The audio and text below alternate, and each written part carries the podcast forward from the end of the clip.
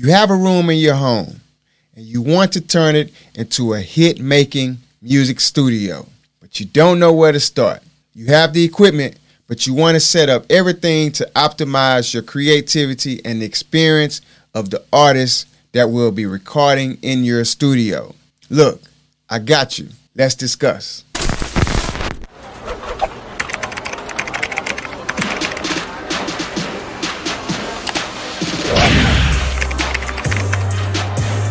Welcome to another episode of Platinum Lyrics and Beats podcast. I'm your host, Trey Boy.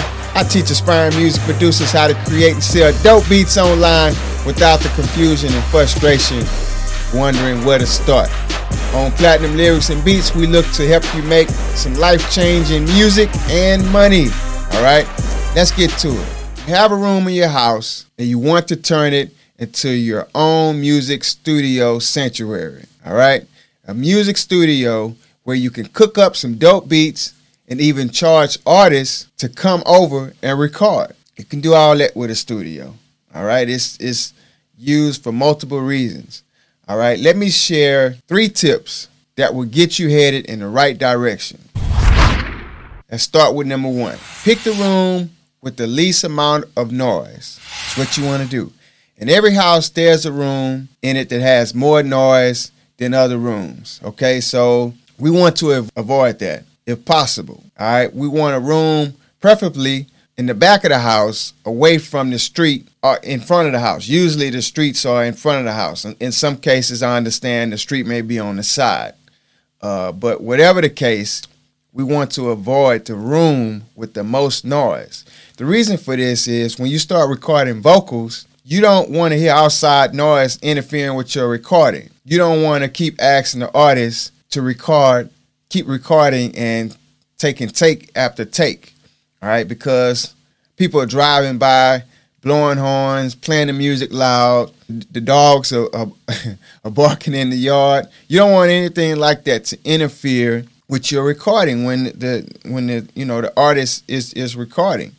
Uh, if you go back and you listen to a recording, you put it on solo, you're going to hear everything that was making noise when that artist was recording. The only thing you want is the vocals.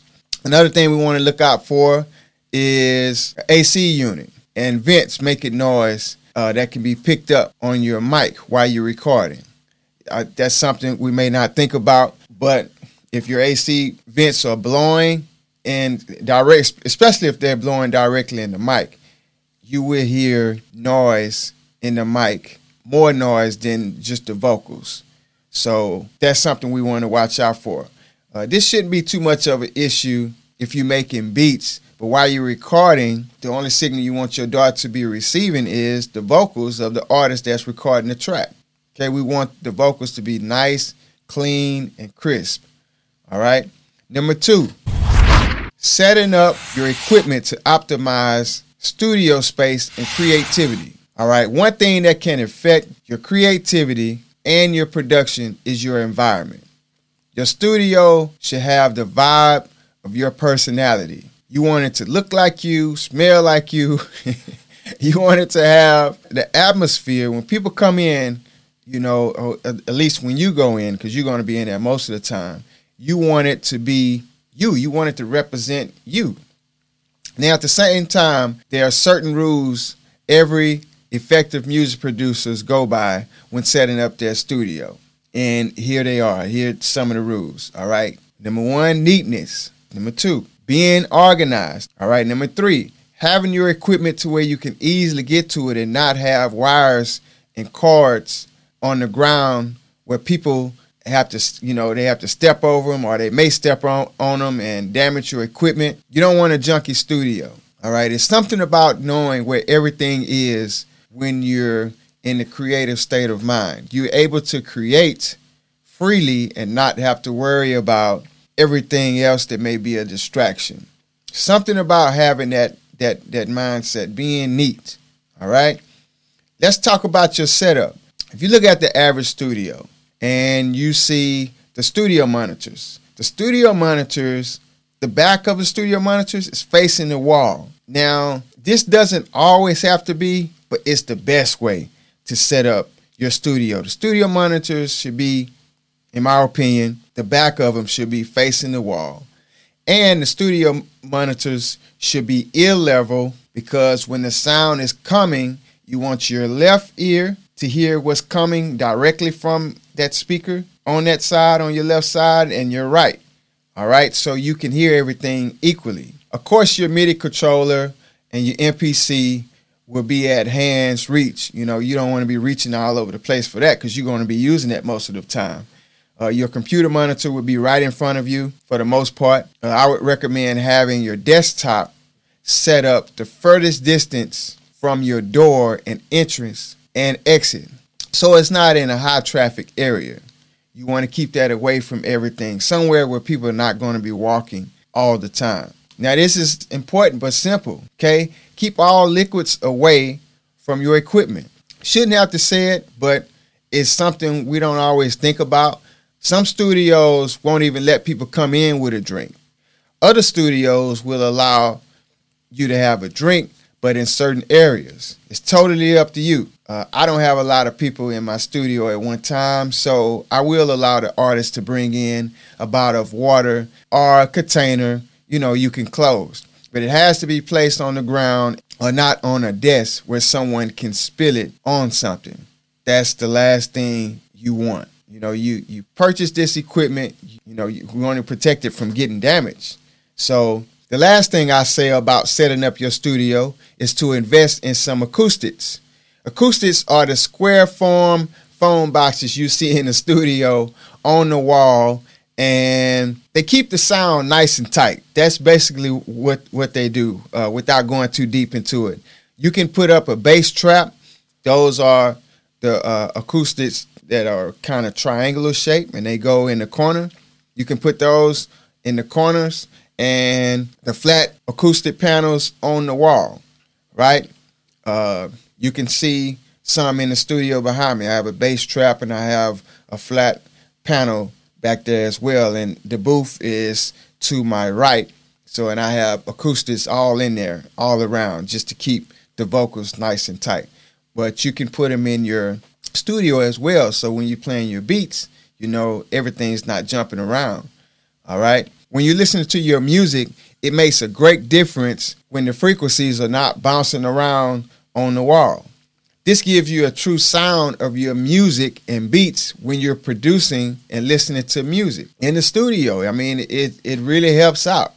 It really helps out. You don't want to leave that out. They're not expensive. You can go to Amazon, somewhere like that. Check them out. See which ones you would like to invest in, and they have all kind of colors. They have black, red, blue. You know, you fix them up, fix your studio the way that you would you, you would want it to uh, look like. You know, fix it up the way you want.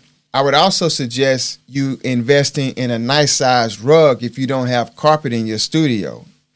This will also stop the sounds and frequencies from bouncing all around the studio. Having an echo in the studio is the last thing you want when re- when recording vocals and listening to your music. But definitely have fun with it. You know, make the studio yours. This is your sanctuary, your spot where you create and make dope music. Okay, here's the last tip and the last point we're going to make here. Don't go cheap when investing in a surge protector. This is very important. I don't know if you ever experienced being in a lightning storm, but it can be very frightening for two reasons. It can harm you and harm the equipment that you have plugged up into your electric sockets. When I was younger, the old people would say, turn off everything the TV, get away from the, the window, uh, get off the phone, don't use any electricity, and don't use anything connected to the electricity. They would even tell you, be quiet because God is talking. I won't go that far. Don't worry, I won't go that far. But that's, you know, we used to really respect, the, the old people used to really respect lightning storms back in the day. And we should too, you know, but I, I don't, I don't think it's anything wrong with talking when the, uh, when it's, we have a lightning storm.